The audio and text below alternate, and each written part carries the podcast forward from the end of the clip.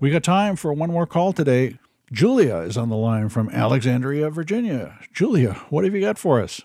Well, I, I have a question regarding um, was there a time or, or is it an example where a, a not friend, a, a country or a group of people that, that was hostile to the United States, maybe not an enemy, but their attitudes were transformed by a humanitarian intervention, an intervention on our part so that that opened up sort of doors or um, an avenue for the relation to become one of more understanding or, or, or maybe more cooperation or at least slightly less cold. Maybe this is just a, uh, a warm memory from my dimly remembered childhood, but it would seem to me that actually the Marshall Plan and the support for Germany with the airdrops and things like that might have converted a once bitter enemy into people who were pretty much on the American side. Uh, and I'm thinking of Germany. And the same thing is true of Japan as well. Uh, guys, I, I, I, would suggest that the transformation of attitudes really begins on the ground up, and it has more to do with uh, American commerce and influence and the example of America. Uh, often among the people in the 19th century, ordinary folk would look to America as a, as a great land of opportunity. Uh, but in the 20th century, uh, things like Coca Cola, American products, American movies, what we uh, might call, in the broadest sense, soft diplomacy or unintentional diplomacy. Soft drink, soft drink diplomacy, Peter. yeah, something like that as transformed attitudes.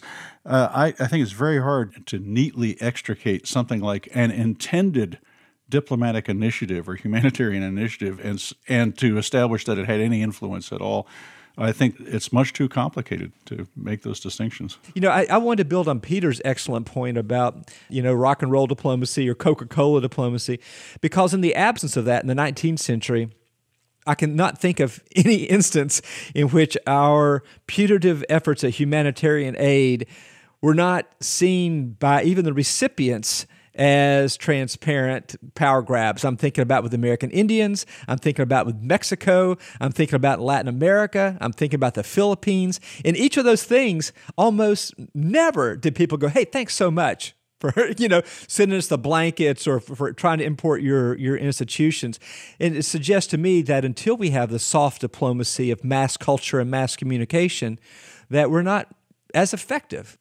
Yeah, and I I would just um, second your point by saying we did have something going for us in the 19th century, and that was we that we were not a strong governmental colonial power, and to the extent people liked the United States outside of America, it was precisely because we were not the kind of visible, state driven, colonial grasping power that so many European powers were. And I, Julia, uh, is, are, is something happening with your phone?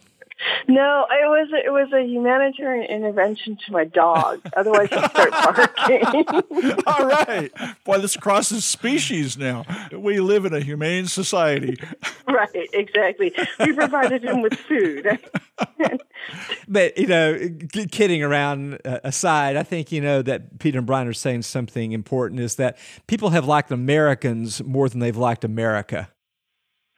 Do you, do you think you know in a lot of our humanitarian interventions, um, at least now, like when you look at going into Haiti, at least initially, or what happened after the tsunami, um, the Christmas tsunami, right, our military right. is really the the force that logistically and um, in a sense physically has the resources to be able to come in and deal with that chaotic situation on the yeah. ground. Yeah. Do you mm-hmm. think that that changes attitudes towards the Amer- American military and therefore perhaps towards us as a country? You know, it's a great question, Julia. And I think that I noticed this the other day that the latest ads for the United States military begin with great martial images of guys strapping on, you know, bulletproof vests and helmets and all this and getting on the helicopters.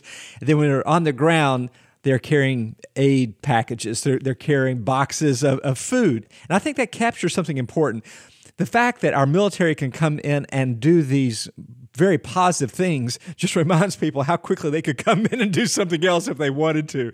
You know, it's sort of a you know a, a testimony to the omnipotence really uh, of the American military. So I, I, think it comes both ways. I mean, people dressed in uniform. I mean, we all remember this, the pictures of our soldiers with children you know, in Iraq and so forth. And and you can see them doing kind things, but you can't help but notice that we're dressed for war. So it, it's an interesting kind of tension there. So, uh, what it points to me is what an awesome question, Julia. yeah, and I want to know where the question comes from, Julia. Um, what what well, is your stake in all of this? My stake in all of this is um, I'm a veteran. My husband is still active duty. In fact, he's in Baghdad right now so these issues surrounding how the military gets used are issues that are personal in a lot of ways because it personally impacts me and my family. Sure. After 9/11, you know, I had left the military by this by by that time. I was no longer on active duty or in the reserves, but um you know, this whole question of anti-Americanism was something that I was actually like I, I was struggling with it. Mm-hmm. You know, I was sort of struggling with, I'd been an exchange student. I had traveled and lived in different places and, um, and I really wanted to understand it. Julia, Julia, could you could you share with us uh, some firsthand experiences about efforts at, you know, acts of kindness or humanitarian initiatives while on the ground and the reaction to them? Um, there was something, there's a group called the Spirit of America, and it started out of, well, the inspiration was a sergeant in Afghanistan. He was a special forces guy. And he sent home to his wife, I need you to send me some soccer balls and baseball mitts. And in this village that was near to where his unit was, he taught the kids how to play baseball and how to play soccer. And what he found was that the village started protecting the military from terrorist attacks.